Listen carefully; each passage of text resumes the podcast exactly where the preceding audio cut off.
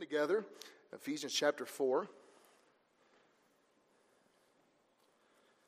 we'll begin reading there in verse 1. It says, I therefore, the prisoner of the Lord, beseech you that you should walk worthy of the vocation wherewith ye are called, with all lowliness and meekness, with long suffering, forbearing one another in love, endeavoring to keep the unity of the Spirit in the bond of peace.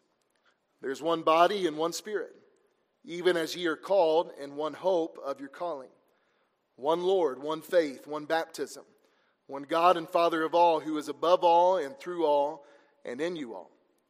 But unto every one of us is given grace according to the measure of the gift of Christ.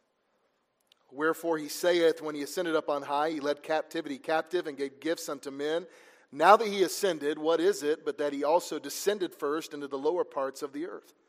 He that descended into the same also that ascended up far above all heavens, that he might fill all things.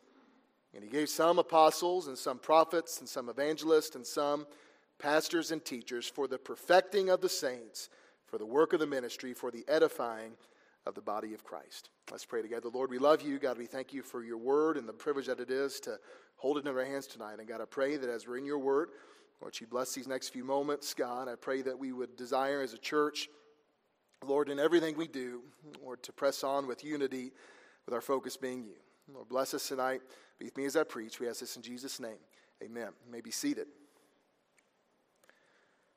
Many of you tonight could probably look back on where you were January 28, 1986. And that was a historic date that the Challenger exploded just 73 seconds into flight. And on that day, seven families lost family and an entire nation was mourning for the loss of these people. It, it was something that was going to be an exciting time, and we, you heard much about the people that were going up there in that spacecraft, but they all died suddenly. And all of that loss was blamed on one inexpensive O ring. And records revealed as they went and they researched this uh, space shuttle, there was one million components of the space shuttle. And in all of that mechanical makeup and all of the things that took part to make that one, one single thing destroyed the whole. Almost a million parts did their job, and one failed, and disaster occurred. And as we look at the church, there are many people all across our, our world tonight in, in good churches that feel their role within the church is small and insignificant. And some people feel not only is their part smaller and insignificant, they feel that their their role is inconsequential as well, meaning there's nothing they could do to harm the church, or them not being there isn't going to hurt it, them doing something isn't going to hurt it. And some people may feel they aren't important when it comes to the body of Christ. But like that small O ring, one failed performance can bring catastrophic results. When not everything works together, bad things can happen. And we understand from that thought unity is a powerful thing.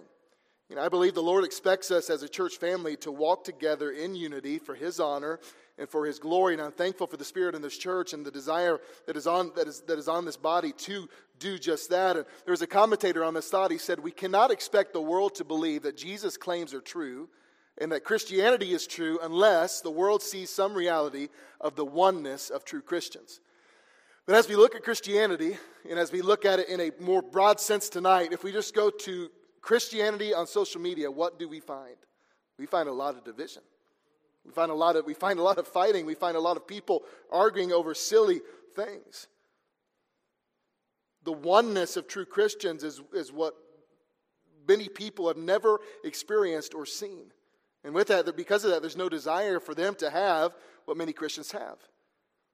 You know, the oneness of true Christians is really an external expression of the indwelling of the Holy Spirit. And when non Christians, when Midland, when Odessa looks at Southwest Baptist Church, they should see, and they, and they will see, I believe, people who walk together united in Christ. And these verses, as we look here in chapter 4, tell us that unity is not just a possibility, it is a requirement if we are to be everything that God wants us to be. And we look here in verse 1, there's a call for unity. We look there and there in the beginning, he says, I therefore. And as we understand that word therefore is, is there, we are drawn back to the previous chapters. And, and, and for instance, we look at the whole book of Ephesians up to this point. And Paul has been laying a foundation of biblical Christian doctrine from chapter 1 all the way through chapter 3 to this point. There's different things that he's referencing, and I'm not going to go over that for, for time's sake tonight. All these promises, all this doctrine, all of these things, and he ended up reminding them, very last thing, of what God can do and how God can go exceeding abundantly above all that we ask or think there in verse 20 of chapter 3. You know, I love that Paul doesn't begin the book of Ephesians with verse 1. He said, I'm glad that he doesn't say, walk worthy of the vocation wherewith you are called. He lays all the groundwork for it, tells us what we, we should be doing, tells us how we can do it, and then there's the charge for that. He's given us all the equipment, all the reminders necessary to follow the instructions and to hold to our part in the church that we find here in the beginning of chapter 4. So he's basically saying here, you know the truth, you've been reminded of the truth, now walk in it.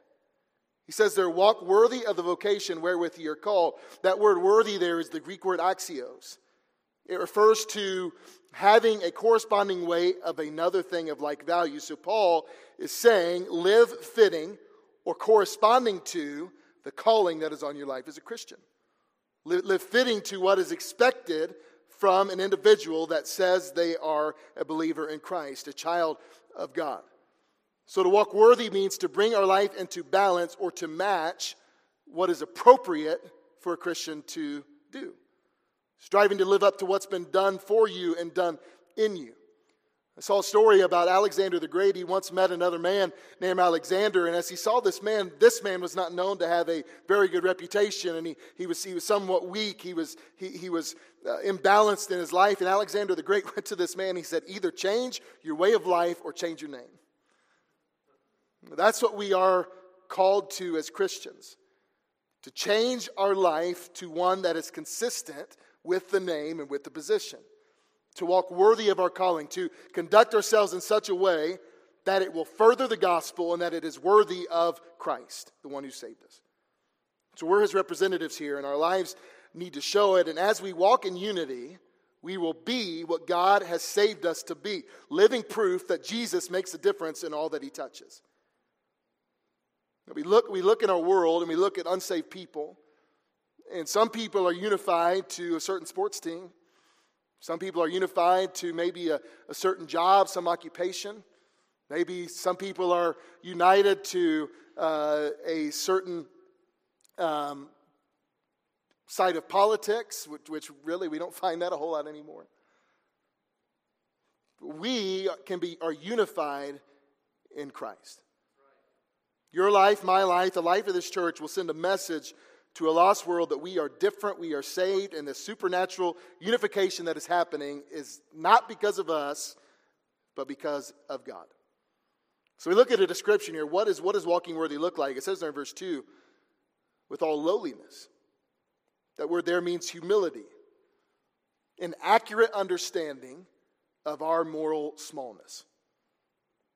That means we would realize our own insignificance while we see the worth of others. The Bible says in the book of Philippians, look not every man on his own things, but every man also on the things of others.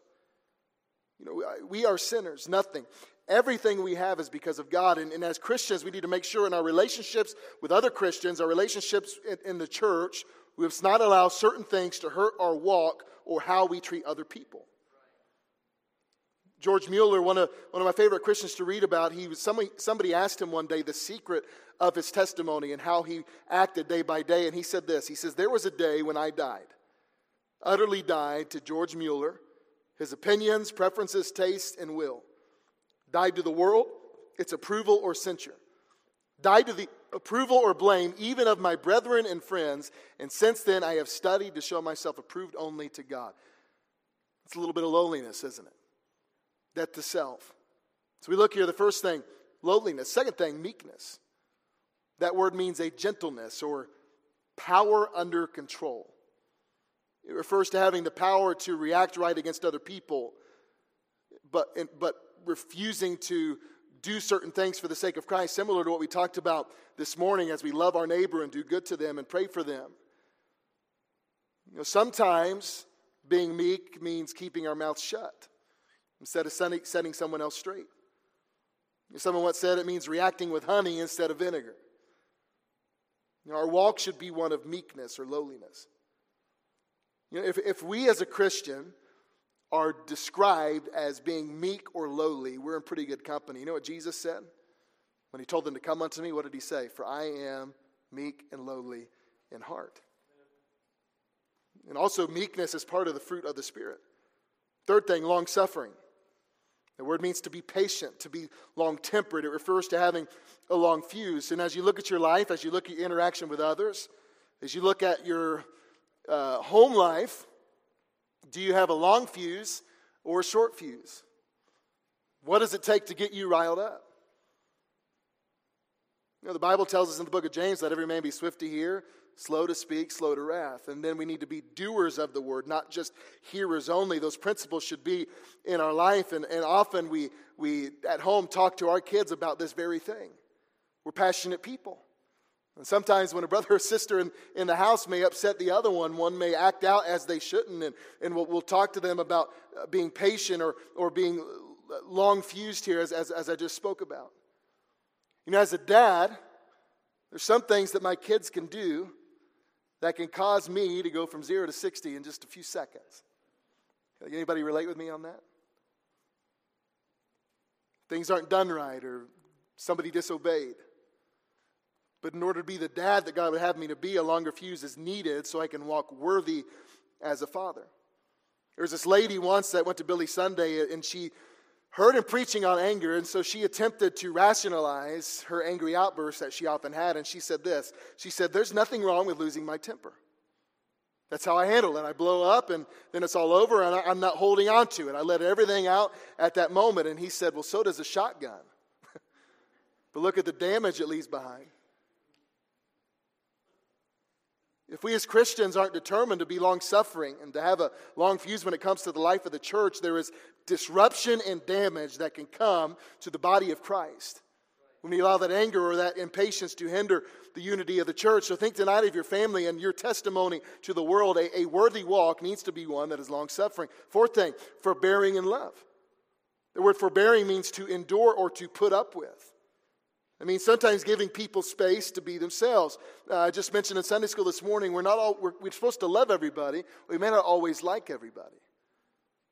But that word love refers to God's kind of love, one that is unconditional, one that is eternal.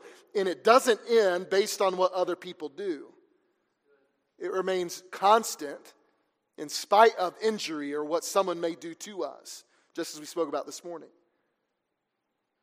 You know, nothing proclaims the genuineness of faith like an unconditional love for brothers and sisters in Christ. You know, what, what did Jesus say? He said, By this shall all men know that ye are my disciples if, what? Ye have love one to another. Do you have an enduring love for the brethren? It says, forbearing in love. Fifth thing, there in verse 3, it says, endeavoring to keep the unity of the Spirit in the bond of peace. The fifth thing that is walking worthy is all of us, all Christians, working to keep unity. You know, maintaining unity in the church requires more than just a change in the way we walk, it requires hard work. That word endeavoring that we find there means to exert oneself over and over and over again. You know, we're called upon in this verse to endeavor to keep or to guard the unity. So once we have it, hold on to it and work to keep it. Make sure we do everything possible to make sure we keep unity. Work hard to ensure that the unity of the Spirit of God wants to produce within the church is unhindered and unbroken. How, how do we do that? He says, by maintaining the bond of peace. A bond is that which holds something together. You might call it glue. So, peace refers to harmony between people. So, as we determine within our hearts that we walk in love toward one another, we will be working to see that the Spirit's purpose in our church, what God intends to do right here, is carried out. And as we look here, a little bit of context for who he was writing to, there, there's no doubt that this church of Ephesus was composed of converted Jews as well as Gentiles. And we've, we've been looking a lot at the Jews and the Pharisees on Sunday mornings. And We understand those people thought a little differently than the Gentiles did. They had a little bit different standards than the Jews did, and, and they, they went back and forth with different things, and they didn't eat certain things the other group did. They dressed a certain way the other group didn't. Some of them had worked for years to uphold the law and to have these holy lives, and the other side just comes in. They're saved, they're part of the church just like the Jews were. Different opinion on food, clothes, how they raise their children. You know, there's a chance here as he was writing to this church that the Jews, even though they were, they were saved, might be a little jealous that the Gentiles were given the same privileges that they had. Without having to be initiated by bearing the yoke and the burden of the Mosaic law. And Paul is warning against this and showing them that they need to work to preserve peace and unity. It was a little harder for them. And that duty is not just on me, not just on the leaders of this church, it's on every individual. It is, it is our responsibility individually to walk in love towards our brothers and sisters in Christ. It is our duty to work for unity in the church. So we see what unity looks like, but what is the focus of our unity? What is what, what brings us all together? For to be united in the Lord, what is the foundation of that unity? You know, we look in here in this room, we come from different backgrounds. There are different sides of town. Some people from Midland don't like people from Odessa. Some people from Odessa don't like people from Midland. We have people here from Texas and California, Colorado, South Carolina, Wisconsin, Indiana, Kentucky. Some, probably some more. I think Arizona, right? You know, we, we, we're from different places, so how can we possibly have common ground? He tells us in verse 4 there's one body, one spirit, even as ye are called in the hope of your calling. And he's beginning to remind them there of the great possessions that we have in him. He says there's one body. That means we, don't, we aren't going at this alone. You need a church family to walk through this life with you. You know, God calls the church family a body. That means each person is valuable and important. And together, different parts make the whole body work. Every part is vital. We're one body. He says one spirit. The Greek word for spirit is pneuma, also meaning breath. And we see each part of the body can be present, but without the Holy Spirit, we're without life. We need the Spirit of God to fill us so that we can walk together. And verse 3 tells us we don't actually create unity, we simply maintain the unity that we've gotten because of the Holy Spirit. What a great thought that is. The unity we share and, we, and, and we thank God for is not because of us, it's because of Him. We work to maintain it. We don't allow our flesh to get in the way. One spirit. Then He goes, one hope. You know the song, My Hope is Built on Nothing Less Than Jesus' Blood and Righteousness. You know, Paul is in prison, but he had the same hope. No matter if we're in good times of life or bad times of life, whether we are in trials or temptations or things are going smoothly for us, we all have the same hope and we all are looking to the same God. One Lord, the fourth thing. Is Jesus. Jesus is Lord, and our unity as a church body is found in Jesus, who's also called the head of the body, the head of the church. What does the head do? Without your head, you'd be in a little bit of trouble getting here tonight, wouldn't you? It's what leads us forward, it's what directs us. And the person who unifies us is Jesus Christ. And he says, one faith. This doesn't mean that we all believe in one singular thing for the sake of belief, because not all belief systems are equal. But we all have tonight in our possession the Bible.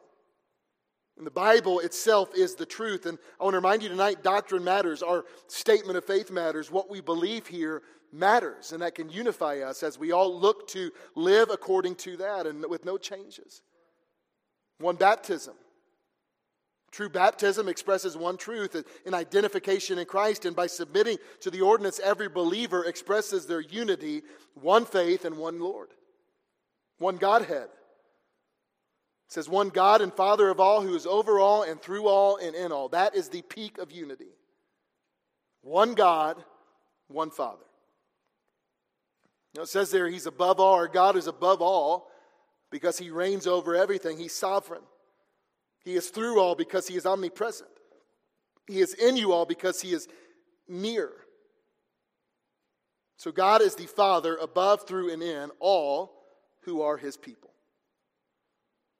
Did you notice here all those things we listed? The thing that unifies us is all about him. When your life, when my life, when our desires, our will, our interests start being stop being about him and they start to focus on us, that is when we will be headed for trouble. So, as believers, we may come from different places, but we stand on common ground. You know, unity is a beautiful thing. And we have the most perfect one to be unified to.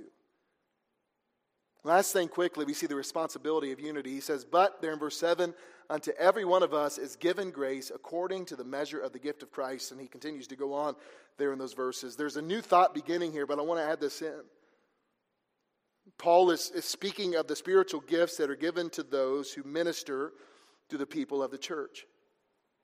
We're not going to go there tonight for time's sake, but in 1 Corinthians, we, we're told there in chapter 12 every believer possesses at least one spiritual gift, and that gift that you have been given was given to you to use for the glory of God to be a blessing and a help to the church. And as each believer uses the gifts they've been given, the unity of the church is strengthened and the church is able to move forward as God intends it to go. And it's an individual responsibility. Every one of us, your life, your walk, your daily choice to do right. There's an individual responsibility to walk worthy. It's not just an individual responsibility, it's also a God enabled responsibility. You know, he references the grace given to us by the Lord so we can live with one another here on earth and do what we're instructed to do. We've been equipped. And with the equipping we've been given, we are responsible to make a choice to maintain what He's given and maintain that unity as a church. You know, it's hard sometimes to do everything the right way, and we'll make mistakes. And some people say, you know, I've tried to do this, I've tried to treat people this way, I've tried to do this, I can't. I want to remind you, God can. I mean, we look at our, our theme verse for the year, it's not by anything we can do, is it? It's not even by what we can all collectively do together as a church, it is what we can do by His Spirit, by His help, by His power. You know, God has given us everything to be an asset and to bring unity to the church, but if we are not doing what we're doing by His Spirit, by His power, we will fail. So, as we're wrapping up tonight, are you living in His power? As, as you evaluate your involvement in the church, as you, as you evaluate right now your part out and about in Midland representing the cause of Christ, representing our church, are you living by His Spirit, by His power? Are we taking advantage of His grace? Are we walking worthy of the vocation wherewith we are called? One of Aesop's fables, he described an old man who had several sons, and all these sons were always having a falling out with each other. he had tried so many times to teach them the importance of them as brothers, working together and loving each other, and all they could do together to live in harmony. So one day he pulled them together and he gathered a bundle of sticks, a bunch of little sticks, and he put them together and tied them there. And he asked each one of them to take that bundle and to try to break it. And each one of those young men, they tried as hard as they could to break those sticks, but to none avail, they, they, they couldn't get them to break. And then he cut the cord that tied them together, and he told his sons to begin to break them separately. And one by one, with ease, they did that. And he looked at them and he said, See, my sons, the power of unity. I want to encourage you tonight if we are not walking worthy, if we are not focused on God, if we are not doing our part with the right heart by the Spirit of God, we will not be able to strongly stand in the church and the city that God has given us to accomplish what He wants us to do. So, by His Spirit, walk in unity, walk worthy. Every, every head